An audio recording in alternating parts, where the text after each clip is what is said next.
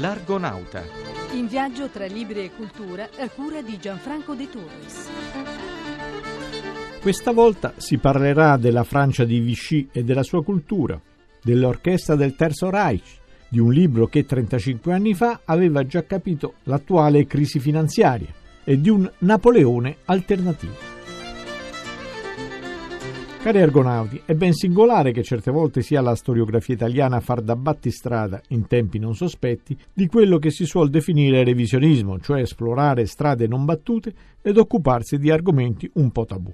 Trent'anni fa fu un diplomatico italiano e non francese ad occuparsi della cultura del collaborazionismo francese e dietro di lui sono apparsi molti altri saggi. Adesso quel libro viene ripubblicato, ampliato e aggiornato come ci riferisce Antonella Ambrosioni nel suo Focus.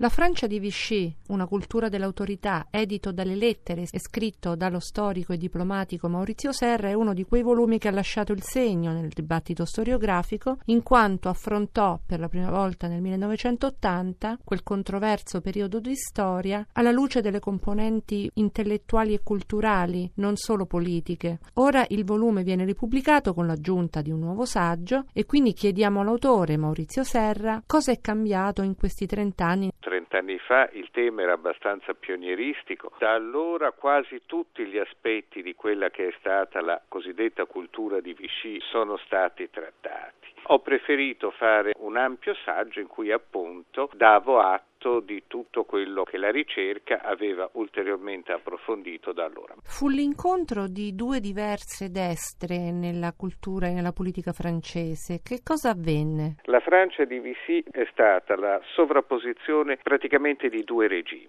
Uno che era lo Stato appunto francese di Vichy che riproponeva un'idea antimodernista e in realtà antirepubblicana, che era fondamentalmente una rivolta della vecchia destra contro i miti della rivoluzione francese e poi della successiva Terza Repubblica laica e progressista. Accanto a questo c'è stata l'alza destra, quella del cosiddetto collaborazionismo parigino, che rappresentava invece un tentativo molto più radicale di totale sovvertimento dello schema tradizionale eh, della vita francese. Quindi queste due destre hanno convissuto senza mai fondersi. Questo collaborazionismo intellettuale parigino, lei scrive, assunse un carattere filo tedesco e filo nazista molto più che filo viscista. Cosa intende dire? Dire. Certo, perché la contraddizione era flagrante fra le due Francie. Quella dello Stato di Vichy cercava di mettere la disfatta tra parentesi, cercava di parlare piuttosto della necessità di una pedagogia sociale per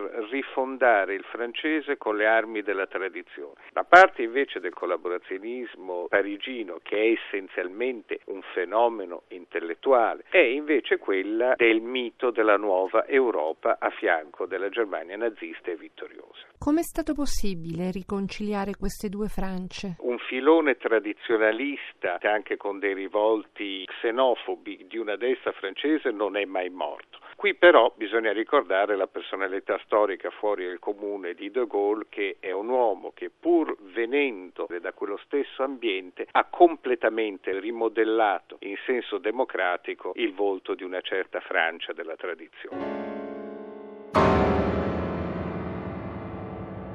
E tanto per restare sul terreno per così dire minato, ecco un saggio sulla musica in un periodo che si farebbe bene ad evitare. Libri e musica di Massimo Giaquinti. Lo scaffale delle muse. Libri e musica. Un destino capriccioso ha scelto un canadese per ricostruire la storia dell'Orchestra Filarmonica di Berlino durante i 12 anni del governo nazista. Però il professor Misha Aster è stato più tedesco dei tedeschi.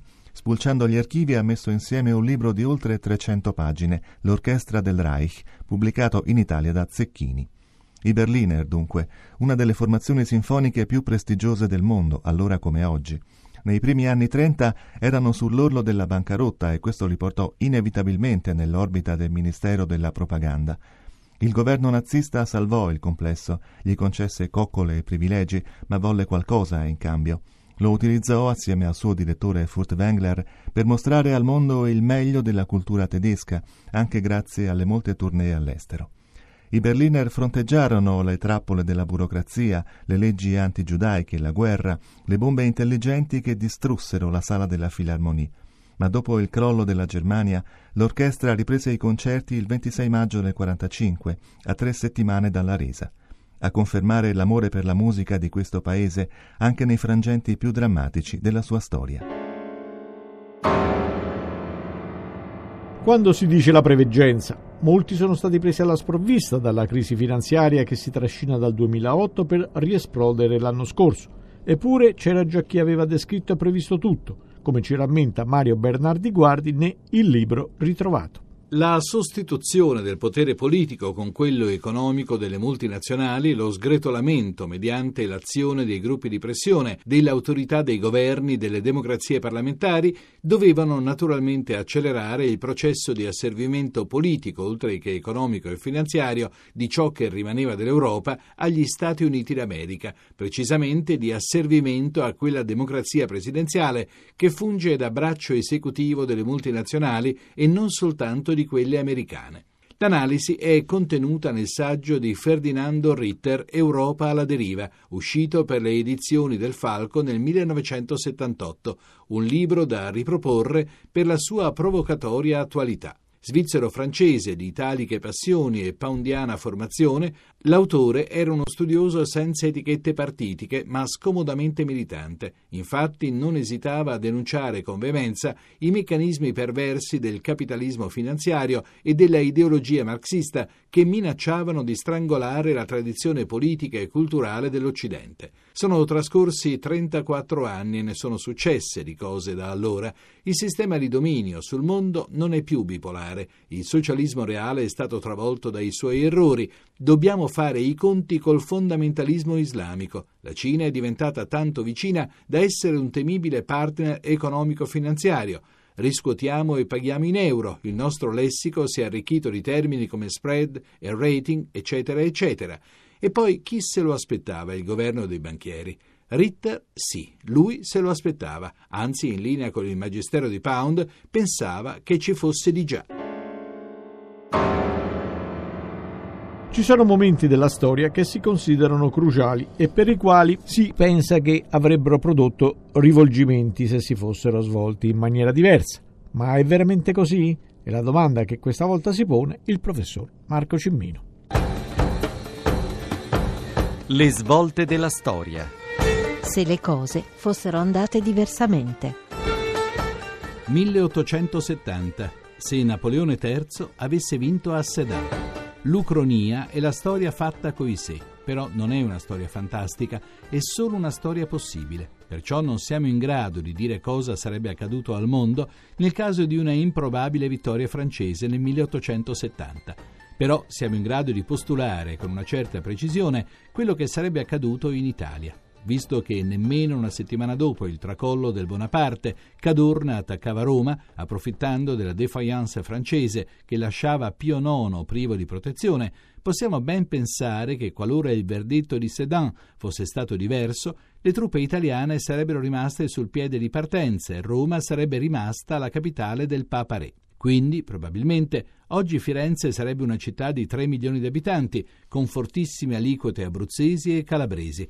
Altrettanto probabilmente la nostra storia parlamentare avrebbe visto prevalere da subito il partito cattolico staccato dalla vita politica per almeno 40 anni dal non expedit papale Infine sarebbero cambiati perfino gli slogan della politica. Ci sarebbe stata la marcia su Firenze e più recentemente Firenze ladrona. Insomma, sarebbe cambiato poco in termini generali nella storia d'Italia, tranne forse che per i fiorentini che oggi si troverebbero nella poco invidiabile posizione in cui versano i romani.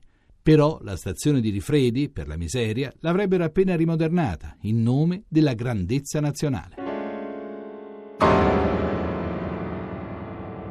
Siamo in porto. Gianfranco De Turris vi ringrazia e vi dà appuntamento a domenica prossima ricordandovi il sito web www.radio1.rai.it e la posta elettronica argonauta-rai.it.